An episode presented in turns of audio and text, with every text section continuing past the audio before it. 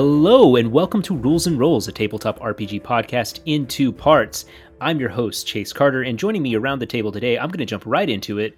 Uh, we've got Drew Davenport. Hello, uh, my name's Drew Davenport. My pronouns are he, him, and you can find me on Twitter at the underscore Davenporter. And there's Ashley. Hi, I'm Ashley Fisher. Uh, my pronouns are she, they, and you can find me on Twitter at Hidden Hag. Uh, and I'm Chase Carter, pronouns he, him. Uh, find me on Twitter at Chase Writes. While you're there, you can find the show uh, at Rules Rules Pod. We'll do all the rest of the stuff at the end. Let's jump right into it. This is the second part of our playthrough of I'm sorry, did you play? I'm sorry, did you say Street Magic by Caro Asercion? You can find uh, Caro uh, on Twitter at C Excursion, S E A Excursion. Uh, which has links to all of their games, uh, their itch.io page, all that sort of stuff. So uh, please go follow them there. Check out their other games. I'm sorry, did you say Street Magic is a map making game, uh, which is a bit of a different fare than we've played uh, in the past? I believe, as we said in last episode, that this is our first map making game. And if you haven't listened to us, but you should go back. I really enjoyed it. I think we had a really good session got some excellent ideas built into that city. Uh, it was a fun experiment and sort of creative exercise. So I'm going to open it right up uh, to just sort of general opinions, y'all's uh, like strong feelings about the game. What what has stuck to you, stuck with you over these two weeks since we last played? Um, as I have discussed with Chase uh, several times, I am a person who is not like really great at visualizing things in my head. Chase can visualize the whole apple, turn it around. I've got 52 apples of different colors just spinning at different speeds. I am like, I suppose I know what an apple looks like. I don't know that I have a full image, but yeah, I've seen an apple. Mm-hmm. Um, so the fact that this game like isn't, you don't have to know spatially what's going on. You don't have to visualize anything in comparison to other things it's just really good for me. Mm-hmm. Um I mean that doesn't even like really I guess speak to how good of a game it is, which I really like it. Um but I don't know. I just appreciate that part cuz sometimes keeping up with games and like trying to remember who is where and like knowing where things are in comparison to other things without there being something physical to look at um playing games with people who are very good at that kind of thing can sometimes get a little confusing because mm. I'm like, wait, who who am I close to? What's so you don't buy on? tickets to the theater of the mind very often. No, hmm. uh, it's empty. Um, Not even a matinee showing. You're just like, eh. No, uh, the theater got closed down due to lack of funds. Nothing in there. um, yeah, so I just first and foremost, if you're a person who's like that and you're also interested in like tabletop RPGs, first of all, there are dozens of us. I see you, I hear you. I know your struggle. Things are hard for us out here. Um, this is a good game for that. Yeah. Uh, I I wasn't even thinking about it beforehand, but you brought it up. Uh, I really liked that we didn't actually have to have a physical map to play this game. Mm-hmm um, over the you know doing the podcast over the internet would it would be a bit of a hassle doing that. I know there's ways to do it, roll twenty and all that, but I've heard other podcasts you play a, a map building game, and it's a lot of okay. So um, all right, so what what's this one? And oh no no no no that's not. It. Oh oh no, I drew the wrong thing. Oh no no no. so, like taking out the map as uh, like the actual physical map as a gameplay feature was super helpful. Um, it was it was very nice because it wasn't just like like we did how many we did three rounds, four rounds, six rounds. Uh, I think we did four rounds because we did one each where we like sort of led, and then we did the last round, which sort of like gave everyone a chance to like be the star. Yeah. Okay. So like, if this was laid out on a map, it would be like four neighborhoods, mm-hmm. in this like beautiful city. There's four dudes that live there, four people. so with that, it's nice that there wasn't like, all right, well, okay, so you, you it, without the, I know we talked about the whole thing. I'm just talking about the maps idea, but without actually having a physical representation of map, it kind of was freeing that mm-hmm. I didn't have to fill this city so much with with characters. I got I got to choose pick and choose what I wanted to uh, put in the city. And thank God we had uh, a start off point. yeah, Dude, for sure. Yeah. Um, I, this is probably a good point to sort of briefly explain the game and also the like the starter uh, information that we used. So I'm sorry, did you say Street Magic? Um, is a map building game that doesn't use a map and in fact is like explicitly not interested in cardinal directions. Um, like you, you have to uh, like talk about neighborhoods as far as like uh, uh, what their names are and the people that live there and the sort of uh, um, monuments or different like landmarks uh, that exist there. But you are not like connecting roads that run through. You're not talking about like this is south of the river or like this is like northeast of the big factory or the big train station. Um, cardinal directions as you would see on like a normal map just isn't as interesting as what it means to live in this city and what are the relationships between the people and the places that they see every day so map making game is sort of a misnomer a little bit. Mm-hmm. Um, but we also played with the very recently released, I believe it came out just a couple days before we recorded, the Easy Street Supplement, which uh, takes a bunch of creators um, beyond Caro. Caro worked with a bunch of different uh, designers and creators online to come up with some uh, like basic rules and starting information so that if you are like us and are like playing on a on a time budget or maybe you're just not as strong as coming up with those ideas but you would really love to see how the like the mechanics work uh, you can use these starter things which it gave you names of like i believe it's like two districts two monuments or uh, uh, like p- locations and then two people uh, that you can start with and then from there you can begin to build out um, the rest of your uh, the rest of your city but we played uh, a game by uh, Natalie the Knife. Um, she goes by uh, at RPG Natalie on Twitter, so you can find uh, her work there. And Itch. Uh, yeah, and on itch.io. Thank you, Ash. Um, and the name of our like the name of the city that we played in was the Conformal Metroplane. Um, so yeah, we can get into more specific rules as we bring up what we were interested in. But basically, play goes like each time, uh, for each round, a player will sort of have the the lead, kind of like lead that round by coming up with some ideas that they want to uh, explore these like larger themes. And these larger themes can be as broad as say like an adjective, or as specific as say an event that's going on. And so every time it goes around the table, the different players have to create something, sort of like re- draw in with like a pencil uh, not even a pen because you can go back and change this as the game uh, goes on but sort of draw in pencil like define some elements of the city in one specific area.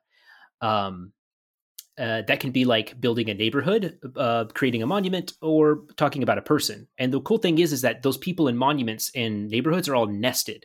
So before you create a persona you have to know which neighborhood they live in and what sort of monument or landmark they live close to because that will help define their specific relationship. And by defining these relationships, we sort of like zoom in really close, start in that zoomed in area, and then draw the camera out to get a more clearer view of the city. Um, and then pl- as play goes on, each person gets a chance to uh, sort of take the lead there. Um, and I think one of the coolest things about this game is that by the end of it, even after only four rounds, we had nowhere close to the like full city mapped out. You're never going to. This is not a game about like finding the borders and then beyond here saying here there be dragons. It's not that sort of thing. Mm. There even within like the borders that we created, there's probably hundreds of people, dozens of landmarks, and a few different neighborhoods uh, that we could have explored uh, in depth but didn't. Um, and I think that's really cool. It's like Drew was saying, very liberating to be like you don't have to worry about all that. Just what is interesting to you. And I mean, I guess I was even uh, with the limit that I do imagine things in my uh, rundown theater brain, mm-hmm. um, I did not consider the neighborhoods to be limited to like our understanding of physics. Like, I didn't even really consider it to be like you would go into the neighborhoods in like normal ways. Right. Like, I don't think they relate to each other or we would relate to those areas the way that we relate to the normal world. You're talking about like walking from one area to another. Yeah, like yeah. I mean, I don't know. It just it doesn't seem like it would even if you wanted to map it out, I don't think you should be able to. Totally. Um it just wouldn't quite work that way. Um I don't know. I guess I sort of think of it uh like maybe there's intersections in certain places uh just to relate it to another piece of fiction because I can't think of anything on my own. um, in the uh, Shades of Magic series by Victoria Schwab, um, like if you've read it, they have several Londons in like different planes of existence um, that all sort of overlap. They're all very different, but there's like essentially like astral intersection points mm-hmm. that let you go from different areas. And I sort of, I guess, interpret the different neighborhoods as that. Like you wouldn't easily walk from one place to another. Right. Yeah. I think that's a cool way of like unshackling yourself from like how you normally uh, embrace a city because then you begin to interrogate different definitions and different assumptions that you have about cities and the people that live within them, which is definitely something this game was designed to sort of interrogate. Mm-hmm. Mm-hmm. Uh, Drew, I think between the three of us, you're probably the one who has spent the most time like in larger cities with like a more dense population. uh, how did that like affect how you approach this game? Um, I mean, not really. I, I've I don't like live in Los Angeles. I just go. It's like an hour away, but I have a, a pretty little town. Um, so I don't know. I mean, yeah, I've been to a lot of big cities. I guess I don't think so at all. Like, I think the uh, oh, the conformal metro plane. Yes, I had a yeah. real sense of yeah, it's a good name, but I had a real sense of like a dream city. So it's kind of like in my head, it's got that dream logic where you don't know how you got to one place, but you're there, right? And that mm-hmm. physics kind of um, just go right out the window like a train could be on the street and going sideways and upways and then like we had a whole neighborhood that got sucked into uh the moon so spoilers um so stuff like that uh i don't think you know living in a big city or even anywhere close to where i live uh, really and i don't think it really informed that maybe maybe some of the stuff i put would is memorable of places i've been that i like to return to Mm-hmm. Yeah, stuff like that. Maybe. Yeah. How about for you guys? Was there any Was there any Dallas in there? no, because Dallas is like just such an unremarkable city from like a physical standpoint. Yeah, that's true. I'm sorry, think, City of yeah. Dallas. I know you try so hard to make it cool to attract business it's not cool. Yeah, there are neighborhoods, uh, and the reality of Dallas is that like the the neighborhoods where like culture exists is always sort of like under threat from the encroaching highway system because Dallas just does not have public transit the way any city of its size really and like you know geographical sprawl should and then also like it's such a business city that like the pockets of culture that exist like try their best to survive thrive and move around as like real estate prices begin to rise yeah. in different areas and gentrify. So like I mean, honestly, when I describe it, that would be a cool like sort of concept for a city, like a moving city within a city that tries to survive uh like the threat of commercialism. Um so if you want to play this game, that one's that one's free for you. You can you can use that as your yeah. prompt, but um There you go. I guess I, I mean I will say to answer your question, Drew, like my approach to like the sort of ideas I brought are these sort of like idealized versions of cities I've maybe been to or seen on TV or traveled once. Uh, and trying to make that real while still like understanding that my understanding of it is like almost p- picturesque, you know. Uh, it's a it's a tourist version of a city and I'm trying to I'm trying to make that as real as possible, but there's only so far I could go. I think yeah. on on oh go ahead. Oh no, go ahead. You had a more uh, fully formed idea. barely. I was just gonna say, uh, I think one of the things, like you said, like stuff you've seen on TV, and uh, something that I didn't even put together until right now was that um, the neighborhood. Uh, what's the neighborhood we had with all the drunk people? Um, oh, uh, hold on, I've got the doc uh, pulled up. Thank you. Real I quick. can't remember the name of it. I have the High Um, Heavens? High Heaven. High Heaven. Yeah. High Heaven in my head looked like Columbia from Bioshock Infinite Ooh. because everyone everyone par- partying while the fucking thing is falling apart. Yeah, the thinly painted And- over decay. Yes, Yeah. exactly. That's what I had in my head. And so yeah, when I made some the- great Gatsby the- shit. Yeah. Ooh. And so when I made the mask merchant, I was like, oh, this guy would fit. In my head, it's like I pulled him right out of a level. like oh, for sure. Yeah, dude. Yeah, I know. I know, I I, know exactly what part of the game you're talking about. exactly. And I didn't even think about it until you mentioned that. I'm like, oh yeah, in my head, High Heaven is this. Uh, the depot, which I should have.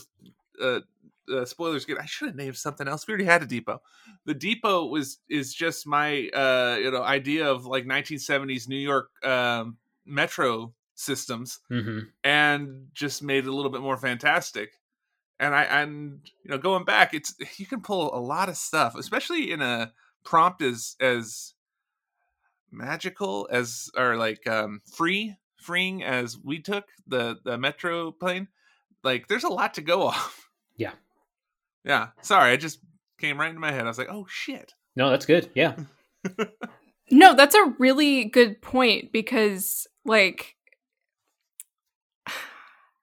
that's so interesting that you like visualized it as like a Bioshock sort of thing. I haven't played Bioshock, but I've seen like enough things in media to like get a feel of what you're talking about. Um, but like I didn't imagine it anything like that. I sort of like like how you were describing um it sort of like as dream logic. Um, I was sort of imagining it like you're like in a crowded area in a dream where like things don't really make sense. It's like sort of a huge house that could never hmm be real, but Uh, like it's yeah. sort of like a never ending like house party that you're in. Um, Oh, there's always like another room through the next door. Kind of yeah, like even if you're going through a whole neighborhood, it just sort of feels like a lo- a low lit house, and like maybe you step outside for a second, but then you're just like walking through a yard, and then you go into another house that's like huge or something like that. Um, so it's cool that even if like we hear the same descriptions, it conjures something different in our brain So it has me thinking like, um, like how could you play this where you bring like more visual elements in like it could be cool like even if you had like magazines Mhm, or yeah. like you were like cutting out things and sort of made like a mood board for each area You could even like if you wanted to play this online, you could just do Google image search and like pick out different things and like paste them into like a shared doc or like yeah on roll 20 or something like that just to sort of like like you said create a mood board of different images that because this is something that uh, a lot of people do in the world building parts of like more character focused RPGs but Mhm. like you could really put all your creative force into like just the world building part and dive into it yeah i think it would be really fun if you like wanted to make it like a longer sort of thing Mhm. and like more chill um and you wanted to like really take your time building out everything i think like god even making like playlists or something like that for each one um Definitely. if you even wanted to return idea. to like the same world and get like deeper and deeper Mhm. um yeah i think that would be really fun to like really like sort of solidify the mood for everything Yeah. um just as someone who needs that Right, um, but it's also cool that like the minimal nature of it sort of makes it different for each person um, we've sort of circled around this idea and i would really want to like kind of like pin it down to our discussion um, which is the collaborative effort of the game. Um, we've kind of talked about it like our different interpretations of elements but like that is one of the strengths of this game is by um, codifying in the rules that each person gets a chance to sort of lead the creation effort. Uh, everyone gets a chance to like contribute but it's contributing under the framework of each specific player's like desire to see a, a, a different shade of the city see it in a certain facet. Um which uh just going down the list we uh we i think we have a list of yeah so th- these are called compasses in the game then it's called a compass because it's sort sort of supposed to point you in a di- in a certain direction Uh, and in the first round, I believe that was me who led it off. I chose the compass. Uh, how are newcomers welcome? So we we went in and we talked about like how do people enter the city.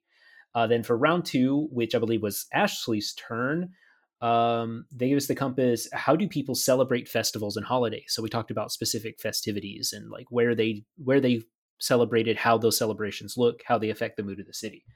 And then Drew brought us to uh, the the compass. A sacrifice was made, and now a moon hangs low over the door depot's remains, which I think was a cool part to sort of like bring in a narrative to the city we created. But mm-hmm. one of my favorite parts about this game is that everyone gets a chance to like add their own creations to the city, but under a certain specific aspect. Um, so that the final result, the end result, is something that is you know, I mean, a, a, an overused phrase is like more than the sum of its parts, but it definitely applies here. It's like mm-hmm. you could have done this all yourself, and I think this game definitely can be played solo. Uh, you're going to get a richer tapestry and something that maybe surprises you in different ways if you play with other people, though, because it's just a bunch of different interpretations of the same kind of material. I'm wondering how y'all felt about the collaborative effort. Uh, I, I found it fantastic, to be honest, especially the um, the events uh, thing. I don't know if I'm I'm going over somewhere we haven't talked about yet. I don't but, think we talked uh, about events, which happened at the end yeah. of the round. Okay, yeah. So uh, I just think that it's a real. It's one of them games where you really build on each other's work, mm-hmm. and I mean cooperative, of course. But I just love that. That's like we've talked about this. That's the good stuff when it comes to uh, tabletop games, especially like like we only did four rounds, which was perfect uh, for uh, you know this. But you could have gone on and done it for another you know eight more rounds. Yeah, but it's like you get in that groove and you just want to build. It's like, oh, somebody mentioned uh, they put a new uh, um, uh, neighborhood in. I can't wait to drop my uh, my freaking monolith or whatever in there. Like I can't wait. Like like that was so cool, and I am gonna run with it, and then someone's gonna run with what I put and put a character in. Yep. Like ooh. especially um like sort of building on us having different like it conjuring different um representations in our minds um i think what makes the collaborating part so cool is like us specifically um i think we consume like different types of media like Drew, I know you're into like horror and like mm-hmm. old video games and stuff like that. Like yeah. very cool stuff that I'm like vaguely familiar with, but am not into as much. Mm-hmm. Um, so it's cool seeing like just the creative areas where your brain is, like the things you come up with, I wouldn't. Um, and just sort of going like, ooh, how would something fit in to this thing I'm a little unfamiliar with that I wouldn't have thought of myself. Um, so I think it's easy to play, like even if you're with like newer people, maybe that you don't have as much in common with. Um, I think that would be even better uh, because you can sort of like see like the Venn diagram of where you all mm-hmm. sort of meet um, and can make cool things happen. Yeah. yeah, that's uh Oh, um real quick. That's I didn't even think of it. This would be a great like icebreaker game for a new uh group if you're trying to run maybe a longer session. Like let's do mm-hmm. a little bit of street magic and we'll see what everyone's about. Yep. Yeah, cuz nothing sucks more than like starting to play like a campaign and you find out you do not jive with the people. Yeah. Um yeah, I mean, that would I mean like a good GM should make sure in a session zero that like everyone understands the kind of game and the kind of players everyone and what you're what you're expecting to get out of it. But I know that that that should is a big capital S should and doesn't always happen. But like this could be like a really good game where it's like okay, even if you're gonna play like D and D, mm-hmm. like start this first just to see like if your play styles work with each other. Yeah.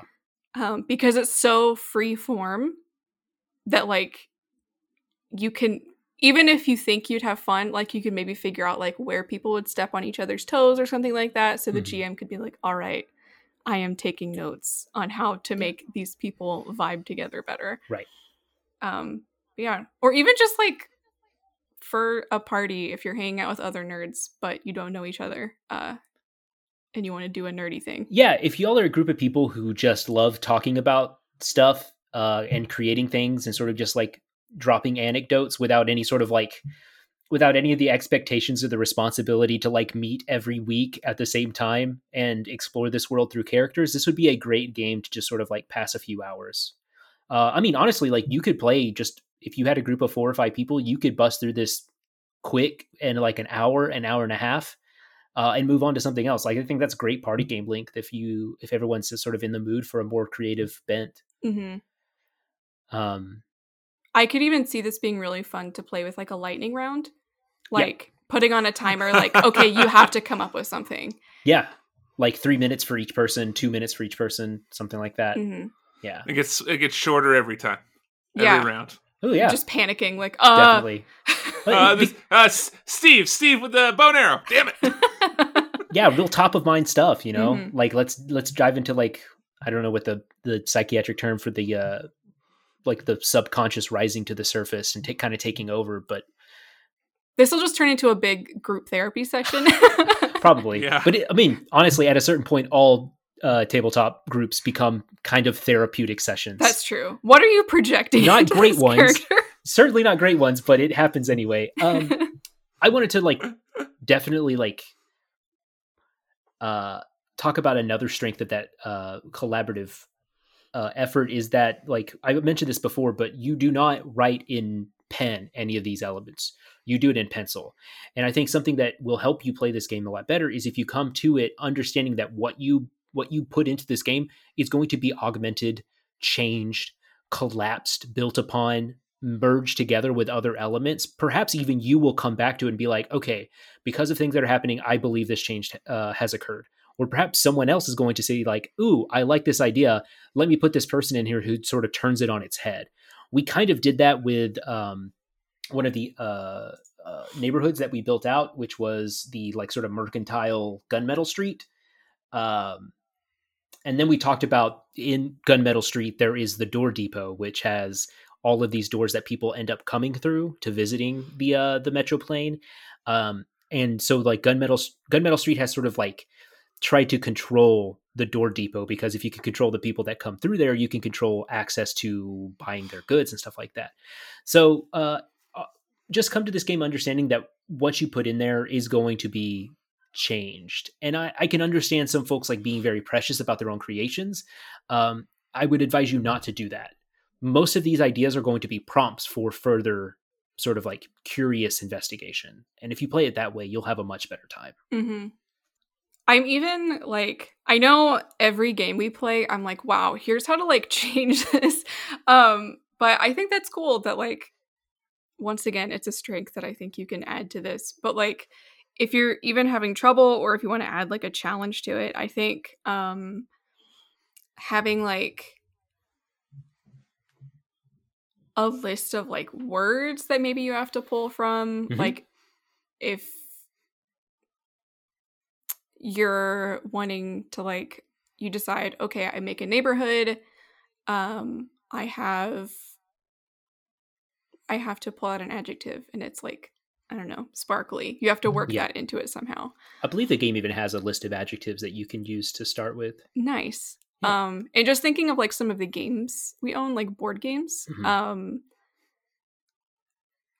oh, oh, my god, what's it called? Code names. Yeah. Like if you have that, like you can literally just pull the cards out yeah, and be like, okay, totally. here's a word. Just um, random words with no real association. Yeah. Um and story cubes yep. like roll those if you're having trouble like getting started um or a game no one ever wants to play with me um but is like one of my favorite board games is dixit mm-hmm. um that's like a more visual thing if you want like a visual prompt for it um but yeah but it gives you like ideas and colors and shapes and moods that might help start that whole process of mm-hmm. coming up with an idea yeah which I think could be helpful if you have trouble thinking of something, um, or if you sort of want like if you just want to get your like creative juices flowing for something else and you want to do this like maybe sort of as a warm up mm-hmm. um like even if you're not wanting to use this world for anything if you want to get sort of like in the practice of world building for like a game you're running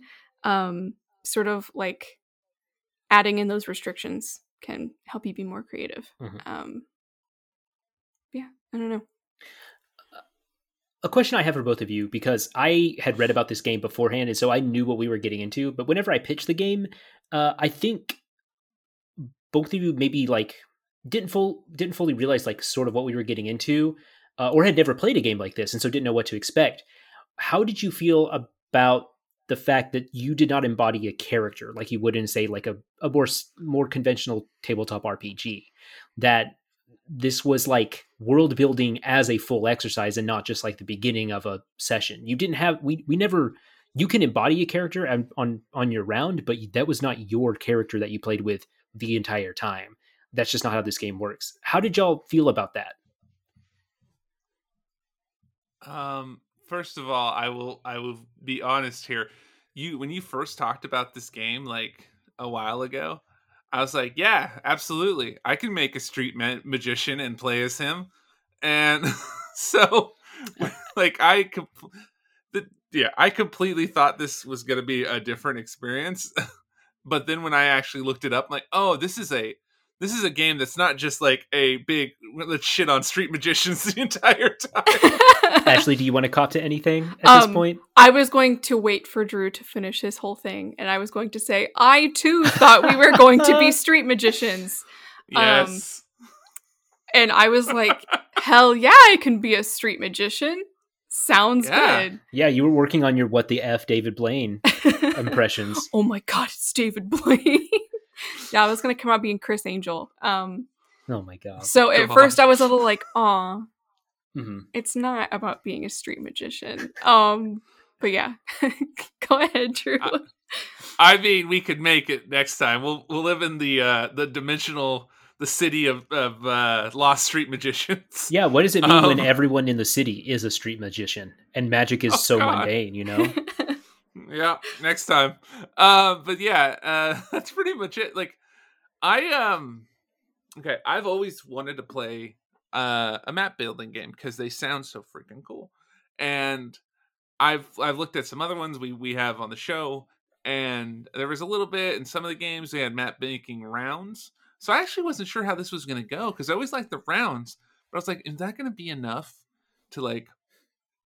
Am I to want to inhabit these characters so much that I'm be like, oh, what what's your round? Uh, uh, the mask merchant he goes to the store and let's play out that scene. And like, I'm glad that didn't happen.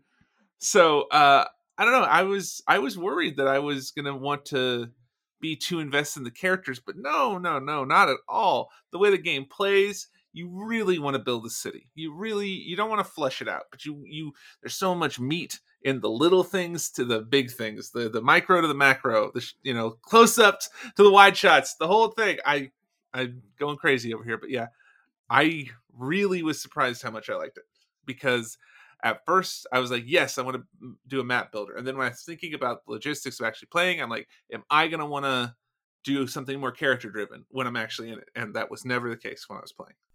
Big agree. Um, that's it. You said everything. Um, yeah, I, you know, going from thinking we're going to be like a street magician crew. Which I mean, still like put a pin in that idea, rules and rules yeah. fans. Like we we might we will probably come back to that at some point. I will fully admit, for like a week after, I couldn't stop thinking about it, and I was like writing out ways to make a street magician game.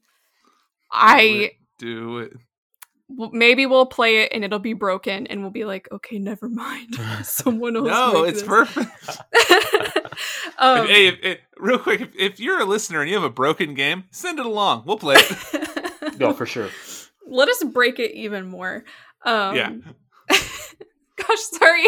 Um, broken things my brain. Just thinking about uh, a big tiktok that has been making the rounds lately uh, that's just like this guy that's like the square peg goes in the square hole. Where does this oh, round man. peg go? The square hole. And like all of the pieces actually can go in the square hole. And then someone yep. did a duet and they're like, me as a DM, whenever my players keep fucking up the like yeah the puzzle and like she's just crying at the end. And I was just like, that's all I do as a player is go, um, what is the DM wanting me to do? Everything goes in the square hole. Everything goes in yeah. the square hole.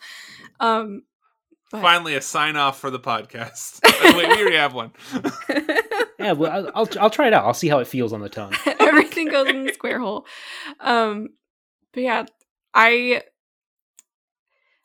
often have trouble like getting into characters um as we joked earlier everything ends up kind of being a therapy session mm-hmm. i'm like wow what like like childhood like trauma am i like putting into this character yeah whatever? i mean like not to blow up your spot but you do often worry that you're doing too much of a self-insert with each character you make yeah you know and who among us doesn't do a self insert? um, I don't know. Just like role playing, even if it like may come across okay, the whole time I'm like, wow, am I like projecting this like friendship issue into this or something? Like, I don't know.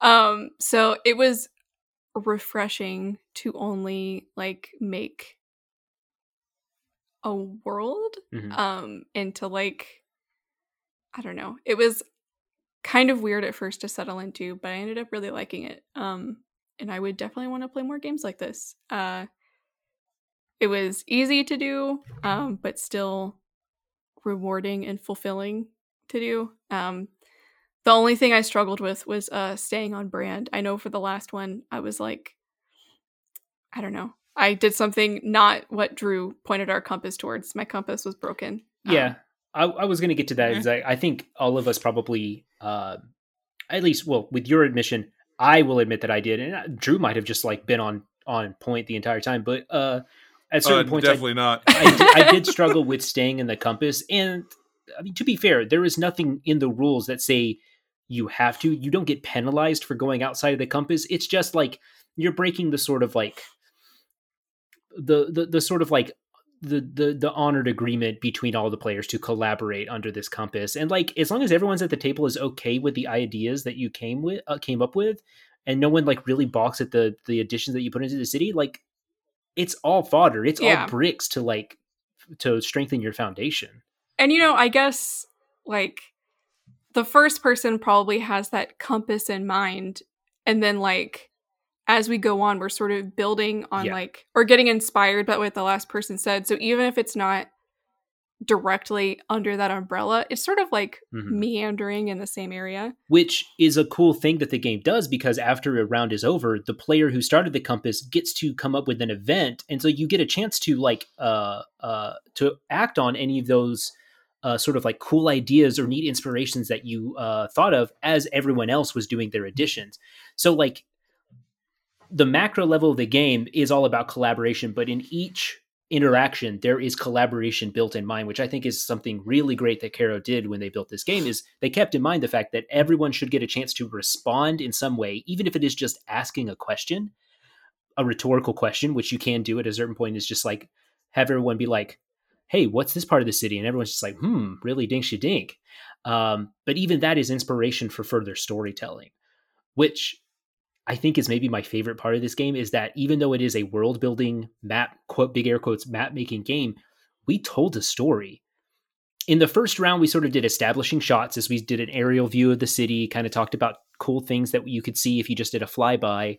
In the second round, we got to meet some uh, some like important characters. Uh, what are their eh, what are their motivations and what sort of larger conflicts do that speak to? And by the end of the round, we had like a prophecy a, a, a monument that was activated um, mm-hmm. change uh, you know demons got locked in the moon maybe demons some darkness got locked in the moon um, a la bloodborne. Like this really was the dark souls of world making games huh? Um, that's okay. This time i not on purpose. Yeah not on purpose. I got mad last time when we brought that up and now here i am spitting poison. Um, but yeah we still you you will end up telling a you know a god honest story by the end of this game even after four quick rounds that we did uh, which i think is just a, a testament to like the the strength of this game and the and the rules. Um, this might be a good point to turn to because we kind of raised the specter of things that we might have done wrong. Are there things that you wish you could have done differently or wish you could have like characterized differently? Or is there a weakness in the game that like after a couple of weeks of thinking about it you you kind of stumbled over i feel like we could have done events a little differently. I'm not like i'm not sure that we follow like i know they were supposed to be like you're the the voice the other characters the voice of the city and they ask questions and raise concerns. I'm like do we do that all the way? Like yeah.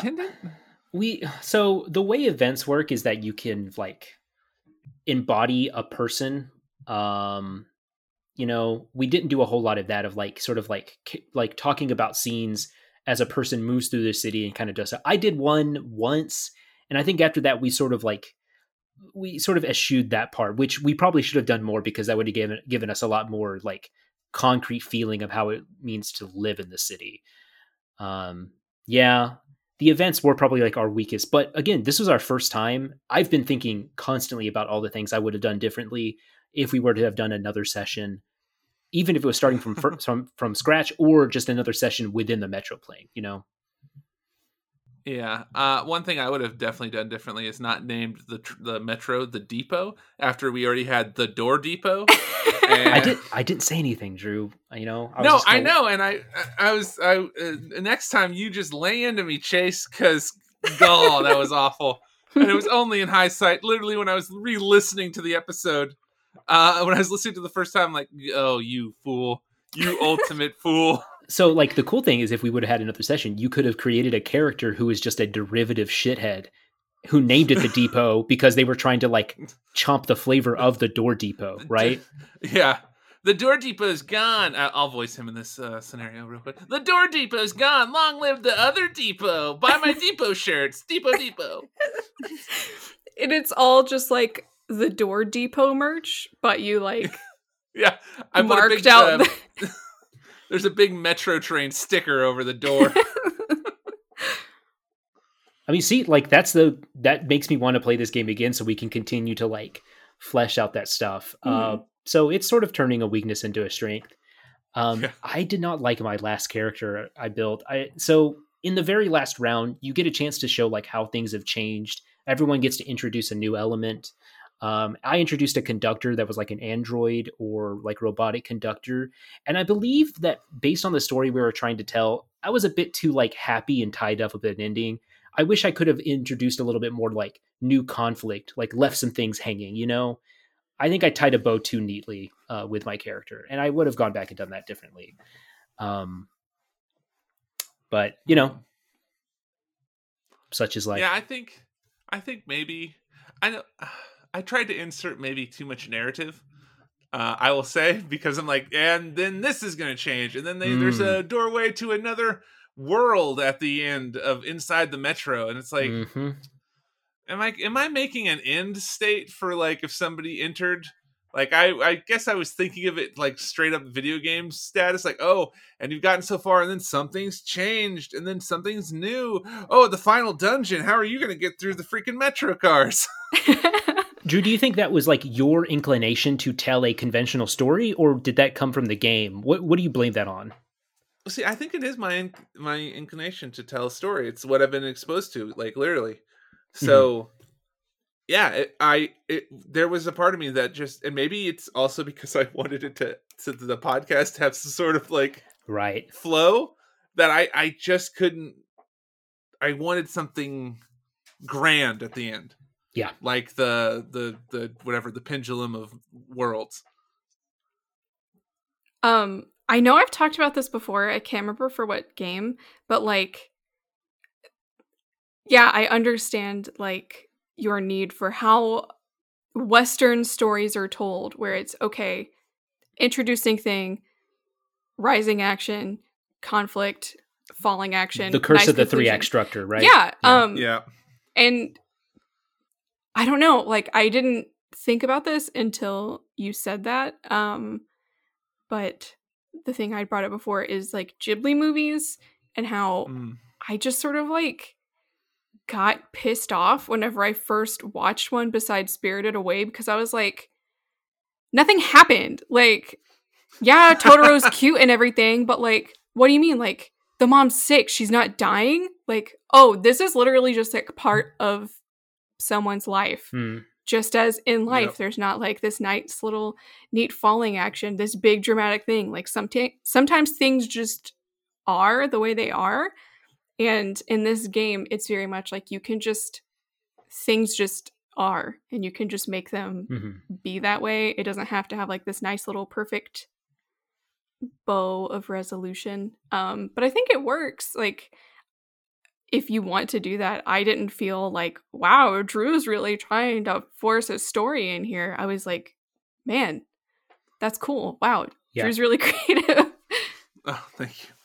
Yeah, I, I I definitely think that like you can do that. I think it was just by the time we got to that point, uh, I was like, I Drew. Now that I'm thinking about it, I think I was a little bit like you, where I was my brain was searching for a way to, to give an ending, and I should have just kept building on more like open questions, uh, unanswered like events, uh, you know, uh, the sort of like doors that you can walk through. Instead, I gave like a a chair that you sat at at the end so you could reflect on what you did and I think the game is stronger and I would be more satisfied playing it again if I just continue to like oh like say like okay so here's this part of the city but every part of the city opens up into another part of the city. At every point my addition should have not answered a question, like not put a period, but at the very strongest a semicolon, right? There's always something related, another part that you another road that you can travel down to find something new. Yeah.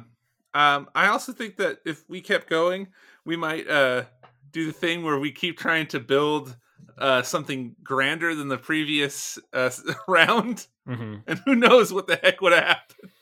See, yeah. I, I- my Like a this- dead the- dead god falls from the sky. oh, so we're just gonna go straight into noir uh, detective fiction. Who's that god? It's Danny DeVito. We did Oh, not. no. We did not bring Danny DeVito into it at all, did we? That's our biggest mistake. Oh. That was the biggest mistake. Um, No, we mentioned him. did we? Yeah, When? When did we mention Danny DeVito? we were when you somebody brought up. Was it this episode? Last episode, where someone brought up the the the sundial salesman? Yes, it was. Yes. Oh my brought up the gosh. Oh my sun God, yes. Hercules, and then you invoked his name. Okay, good. Yes. All right, that's fine. As long as that box Okay. is ticked, uh, I'm happy. Yep. Uh, see, like my thought the past two weeks has been um, going back and not building anymore, but like introducing more people and landmarks within the city because like I was so invested in like the neighborhoods that we already created. We got like a, a sort of like taste, but I wanted to really investigate that deeper. And maybe that would have been a mistake, but like I think it is a strength of this game that I have wanted to go back and play again. And ex- and like in the book, like Yeah. Caro says that like this is sort of meant to be a one shot at most like 3 to 4 sessions. It really does not support a longer game than that. At least not well. It is at its best whenever you sort of like do 1 to 3 sessions, really map out as much as you think is interesting, understand that there is more always more city beyond what you have discovered and then to just walk away with those questions because i think like the questions that end up being raised by what you discover and the people you put in there is stronger than any sort of resolution that you could uh you could introduce I mean, we could do a two parter. Like I know we don't usually do that, but we don't fucking ain't no rules on rules and rolls. We can go back if you want. Yeah listen uh eventually we'll get that patreon going and like maybe we can like do two parters there's just so many other games i want to play that it just feels Of like a missed opportunity um to like do a two parter as much as i want to for basically every game we've played up to this point Yes. yes. You know how it is. Always Yeah. more games to play. But So you're give- like, wait, What- let me go back and play the same game six Yeah. times. so give us money we'll play more games What if the Um, what if the Beefcake Squad somehow enters the uh, conformal metro plane? Whoa! Crossover good. event of the season. It's our Christmas episode. Watch out, folks. That brings up a good point that and i think ashley you mentioned this in the past episode or in the last episode where we played but like this game definitely functions as like a world building game if you have a like a bigger setting in mind or even like a between campaign arcs uh, sort of game. You, you, you, even this episode, you mentioned like using it to get to know different people in the party that you're going to be playing with.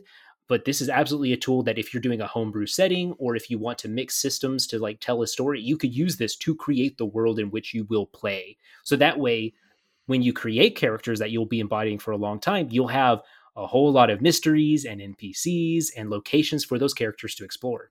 I even think um so in for Dungeon World, there's like an add-on or whatever for when you're traveling. Perilous Perilous Wilds. Wilds? Uh, yeah. Yes, Perilous um, Wilds. So you can like it's just like a different mode of playing the game um, with your same characters. So as you're like you're not just doing your normal setup for perilous or for dungeon world um, there's specific actions to do while you're traveling to further what's going on um, i could even see if you i could see that if you wanted to maybe do some like interplanar travel um, this setup could be fun um, you could like between or at each event, maybe work in a round where you talk about how your characters are reacting to what you're going through. Um, just as like a fun, maybe sort of break between sort of like campaign chapters or something like that. Um, I don't know. I think one shots are just a really cool way to break up like a normal campaign where it can kind of like feel like you don't know where your characters are going and this can yeah. sort of like get your brain thinking of the world and everything One, like that. One hundred percent. It is. It is a like a very strong, strongly held, and like it is a torch I will carry forever. That like any camp like campaigns can fizzle out for a lot of reasons. Scheduling life events all that sort of stuff. But another one of like the main reasons that campaigns fizzle out is a sort of like you run low on the fuel the creative fuel for like those characters. Mm-hmm. Like as much as you you think you and you really want to like embody a character for like 2 years and take them on a grand adventure like at a certain point like you kind of get burned out being the same person with the same tries switching systems or even just doing a different system for one or two sessions can like really put the uh the oil back in that lantern um for like more play and mm-hmm. so a mm-hmm. game like this i totally agree ash would be a fantastic way to not just refuel that creative force, but like build out a part of the world so that you can be excited about eventually exploring that world that you've created. Um, just as a note, um, the Perilous Wilds is by uh, uh, designed by Lamp Black and Brimstone. It's a wonderful uh, uh, accessory. I've enjoyed it. I've used it in a bunch of different games to sort of like create tables uh, to roll on elements and stuff like that. So if you're playing a game that's going to be uh, exploring a sort of like wilderness between um, civilization or anywhere where like it's going to be dangerous and unknown, the Perilous Wilds can give you a lot of great prompts for what you discover there. Recommend it. You can get the PDF online. The uh, physical book is also nice. It is sold out though, unfortunately. Oh no. they they periodically reprint them, so you'll just have to kind of keep in mind. But yeah, the the phys- the little print book is like it's like eight by eleven or something like that. No, it's smaller. I think it's like five, by seven. By seven. It's mm-hmm. it's super good. It's a really great little accessory. Um, yes, it's nice. I like it. It's fun to play. Mm. Um, but yeah, I don't know. I just I just like switching up systems. I think it's fun. Mm-hmm. Um, it just gets you thinking of everything in a different way because like I don't know, it's very easy to think like there's only one way to approach characters or mm-hmm. the world whenever you're stuck in one system. Um and it's very easy to think like oh i'm just not having fun anymore i just don't like this and it's like no you do like this it's just shaking someone's shoulders it's not that you don't like role-playing games you just don't like d&d yeah um, yeah like, like, you've got a lot of great care you've got a lot of great colors to play with you just always coloring in the same book mm-hmm. mm. if i can just flog another metaphor here which is what i do constantly but yeah um a random thing that doesn't fit in anywhere, so I'm just gonna bring it up now. Yeah. Um, I think this game would be super fun to play if you are bilingual, um, and oh. playing it with other people who are also. I shouldn't even say bilingual. If you speak more than one language, it would be cool to play with other people who speak more than one language, whether you share those or not. Um, because I know English is like a very like sort of not so beautiful language, like not even just how it sounds, but like the way things are described. Um, talking with bilingual friends are just mm. like, man, this word sucks. Like English, you're inferior. Um, English is kind of a very taxonomical language. Yeah, so I could see like if you speak language or languages that are like I don't know, just more like evocative, poetic. Like, yeah, um that this could be really cool, especially whenever it comes to true names, which is something we have not talked about, which we definitely should. Yeah, like the concept of just oh, yeah. like yeah, there's something that you you call things certain things, but like what does it mean? Like what is right. what does that embody like in the heart and soul of it? For and that is this is for you. And mm-hmm. this is mm-hmm. something the game really like really drives home. And I think that we should definitely like uh, talk about this a little bit before we end this podcast is that true names isn't true in a sort of omniscient sense. It is true for a person. Who who? I don't know. Maybe it's a whole neighborhood, maybe it's one person, maybe it's the whole city, but that truth is important no matter how many people believe it because mm-hmm. it, it, matters to one person. So you might have a coffee shop. It, it, specifically in the book uses a coffee shop example where for one person it might be like, you know, subway tile, burnt coffee, the hot barista.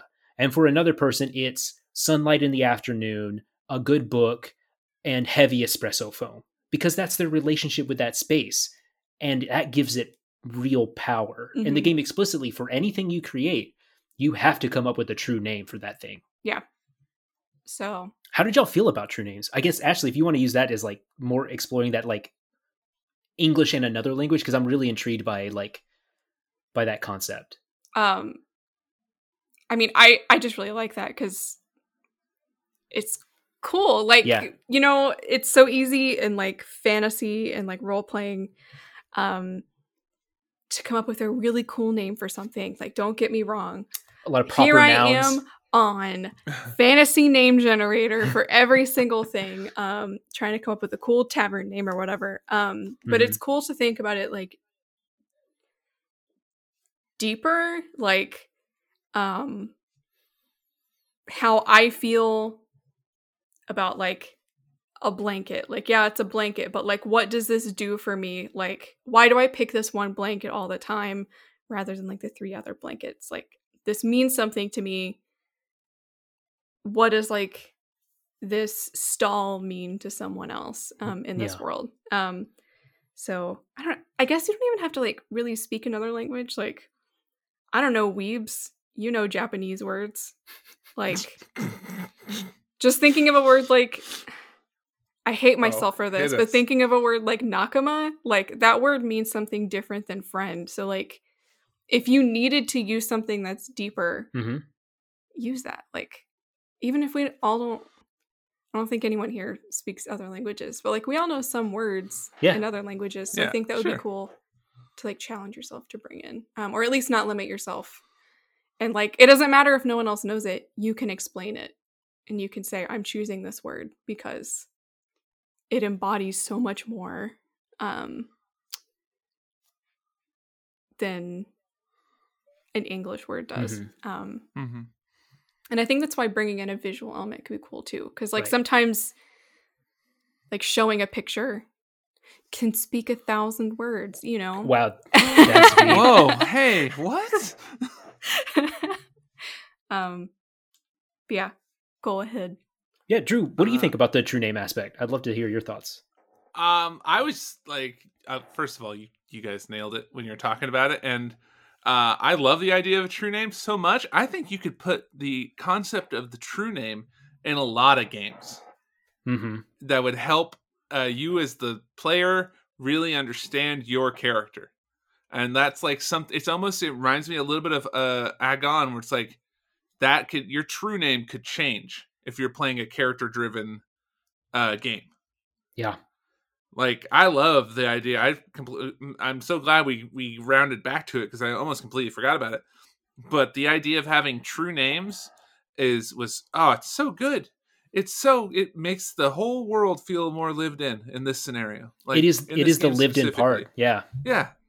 Because if not, this is just a neighborhood. But I uh, like, you know, uh, like the coffee shop. It's it's that's a perfect one to do it. Like burnt coffee and free Wi-Fi could be the name of it, and mm-hmm. Like that's what some that's reality. That's the realness to it.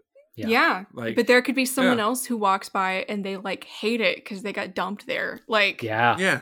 It just, ah, uh, it's cool. Um, one yes. thing that I wish that, and if I ever play this game again, when I play this game again, um, I want to do better is that using the true names as the hooks for more content. I think that's something that would have made the world, would have made my contributions feel more concrete and important. Is like, so like if we're going to use the coffee shop example, like someone got dumped there, who, why, yeah. Mm-hmm. what happened, and you could create a person for whom that is true, like that real name is true, uh, that true name is true for them. Why did they get dumped? What happened? Or if you just want to use that as like the the little like the particulate that becomes the snowflake of your character, um, what happened? Like w- who are they now after they got dumped?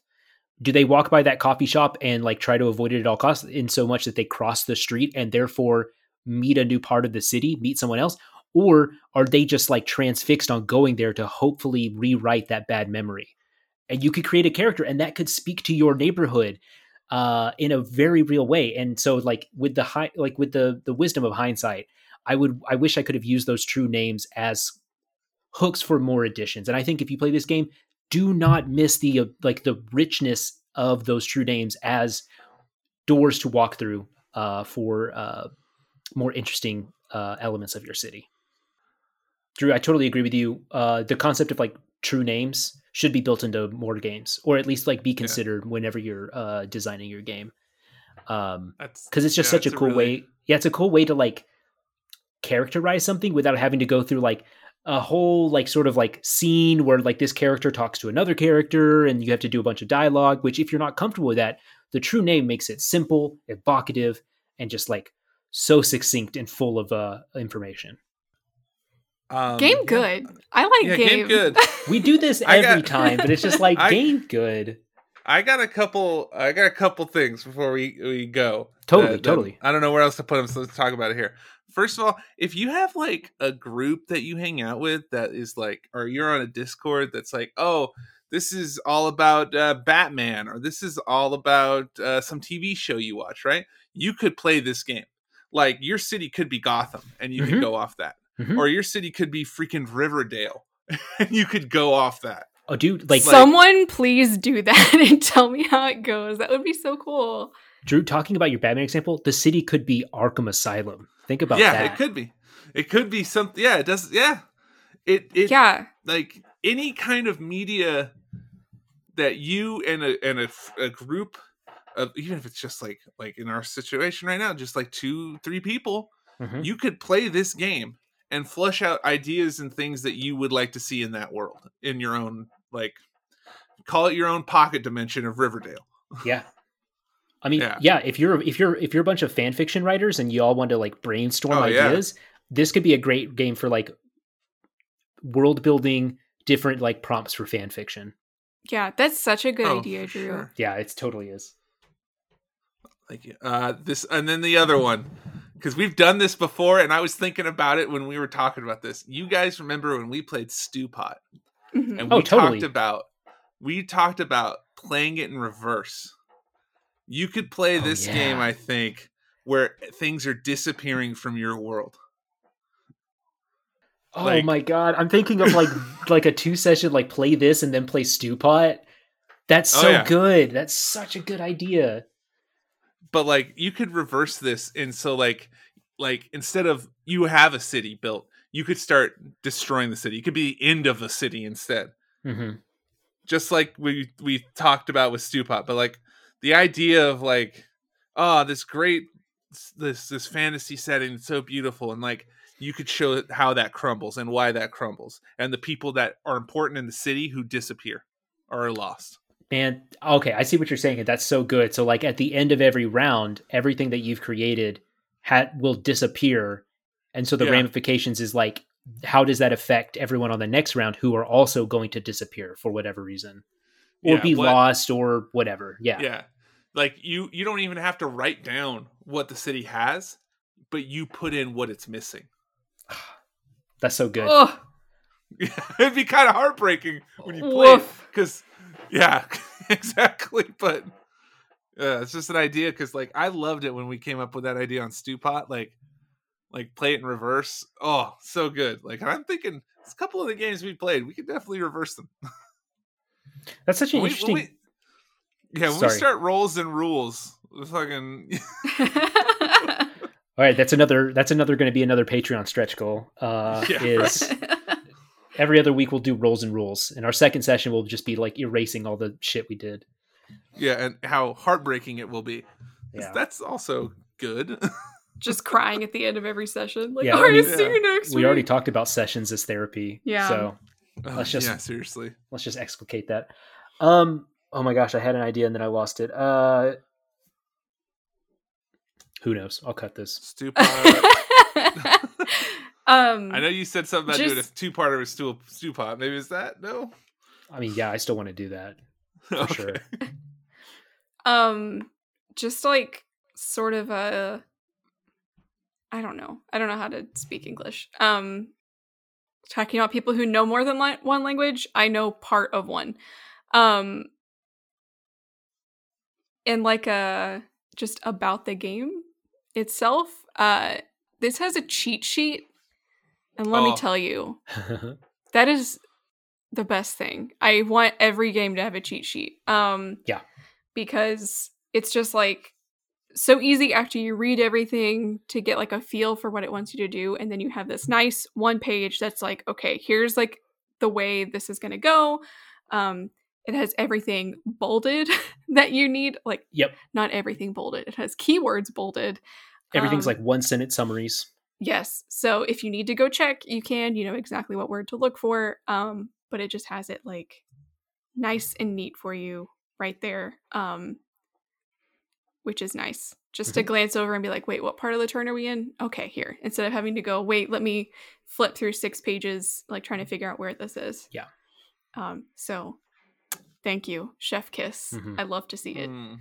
If you don't have a one page RPG, make Make a cheat everything onto one page is a cheat sheet Yeah. for me. um, yeah, and also I know we touched on this a little bit, and that it had just come out like right before we recorded. Um, but the starter sets, easy streets oh, Easy streets. so good.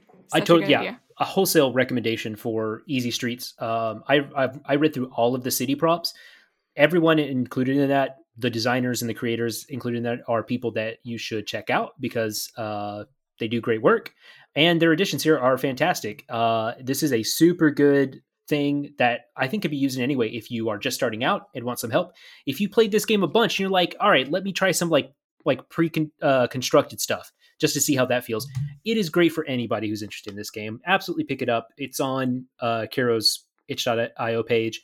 Uh, you have to purchase the game before you can get access to that. Um, but it's fantastic. You should check it out. Highly recommend. Okay. Anything else, or is this a great place to to wrap up? I think that's good. I'm good. Once again, we like the game. Yeah, we've Yeah. yet to play a game we didn't really like. Yeah, until I make my game and make you guys play it. Like, I'm sorry, Drew. You are creative and talented. I hate to break it to you. don't you dare do this to me! don't you do this to me on the show! How could you? Uh, I'll compliment sandwich you. That's fine. I'll give you some constructive criticism. Oh, thank you, thank you. I'll I'll be the bad cop. Thank Wow. God. A cop? Yeah, a cop on this show. Disgusting. All right. Well, this is my last episode. I'm really leaving. Yeah. Uh, but speaking of that, I believe our next episode we will maybe have uh, the full crew again. We'll see. Um, if not, you know how the world is. yeah. Who if can not, predict? continue to send your love and support to Gray there on Twitter at Schwartzy7. Um, but yeah, uh, and I believe next time we'll be playing a game by a friend of mine. Oh Uh, yeah. We will have a Ooh. guest guest host, guest GM, guest leader Uh, but keep keep uh keep an eye on our uh, Twitter for more info, or you can join our Discord, which the information's on our Twitter at Rules Rules Pod uh, for more information about that. Wow, you're really like putting this out there and like committing us to, um, like doing a thing ahead of time. Mm-hmm. Oh, Big sorry. steps. We're moving up. I mean, listen. If not, we'll play something. We will be back in two weeks with uh, another yeah. game. Yeah, don't think you'll that, be free of our voices ever. That's the rules and rolls promise. that's that's that's our threat. That we're is, gonna be here. That's the sort of Damocles hanging over all our listeners' heads. Like we're gonna be there, and you're gonna have to listen to us again. Yeah, who knows? Contractually obligated. Yeah, who knows who's gonna raise the specter of Danny DeVito yet again? oh, no. Um, Danny DeVito, come on our podcast. Oh, absolutely. Oh God. Um, heard he's a great guy. Yeah, he seems yeah. so sweet. Yeah. Uh, I love his iconic tweet Antonin Scalia, retire bitch. Retire bitch. Still waiting for him to retire. Yeah. All right. Yeah. yeah. He he just died. He didn't retire. He died. that's yeah, that's what I'm saying. You're right. He died in his position. Like I need his ghost to come back and be like, "All right, I I'm giving up my seat. I'm formally retiring." I, uh, all right. So, okay, real quick, real quick, real quick. Call to the uh-huh. call to the game makers out there. If somebody wants to make a Supreme Court seance game, uh, I think fucking mm, chef's kiss. Perfect. Oh, where you raise the specter of past uh, justices just to like like throw shit, throw vegetables at them and like ream them out for yes, but all you the are the you you play as the current justices. Hmm. Hmm. Well, some of them. I don't know. It depends on what you roll. I don't know enough about law. Legal Eagle, uh, come on our podcast. yeah, explain the, explain the Supreme Court. Can a ghost be on the Supreme Court? if we were to successfully raise a oh, Supreme no. Court justice spirit, could they serve again? Um, you know what? Yeah. Yeah. Oh my gosh. If a necromancer is it an unlife appointment as well as a life appointment? yeah. Does it become a, a, a constant curse after you've died? Then if mm-hmm. you don't retire, this is um oh, maybe oh, getting a little too retire, dark. You, yeah. No, this is like fucking Beetlejuice logic. If you don't retire, you work forever. Uh, spoilers. Um, for Game of Thrones. Um, maybe it'll be like Jon Snow, where like death will relieve you of your duty and he dies and comes back and he's yeah. like my watch is ended. I found a loophole. I found a loophole Sorry, I did, I did more ringo starr. I did more i hung it on me wall than i did Jon Snow. Uh I, I kit harington i can i'll never i'll never chomp your flave. I'm just incapable of it. Uh anyway sorry think, to all of our british listeners. I think we were trying to no, end this podcast great. 10 minutes ago. Yeah sorry. Maybe. um so yeah so next time you want to hear like insightful uh bullshit like this uh we'll be here. Keep an eye on the feed. Uh follow us on twitter at rules rules pod. If you have a suggestion for a game if you have a comment if you have any criticism can that criticism don't send it to us uh, just nice comments only. We can be reached by email uh, that's rules and rolls pod at gmail.com if you'd like to join our discord which has a wonderful discussion we're all in there people post their pet pics it's very great the info for that is on our Twitter. Uh, so until next time, uh, Drew, where can the people find you? Uh, you can find me on Twitter at the underscore Davenporter. And real quick, drop a review in iTunes or whatever your service, because I would mm-hmm. like to see a couple of those. Uh, we love reviews, uh, mm-hmm. and we also love when people game the system. So just give us five stars, no matter what you think, because yep. it doesn't really matter. It's all about availability and like getting up on that visibility chart. It doesn't matter if we like to read them, the algorithm yes. likes Drew will also read them and love your stuff. You he will send yeah, you yeah. a heartfelt letter. I will. Leave I'll your address, a, your social security Dox yourself for some nice I'll comments from Drew. A, a tear soaked letter. Okay. Yeah. Drew's already married, so you can't get an invitation to his wedding. Um, Sorry, but I'll dance at yours if you uh, leave a good review. That's the rules and rolls promise. the rules and rolls threat. Yeah. um, Ashley, where can the people find you? I'm on Twitter at Hidden Hag. uh, you can find me on Twitter at Chase Writes. Uh, again, thank you for joining in, for listening. Next time we will be playing another game, uh, so uh, get excited for that. We'll post about what we're playing as soon as we know. Um, so it'll be a surprise to us as well. Um, but until then, again, thanks for listening, and come on back the next time you need a little bit of R and R.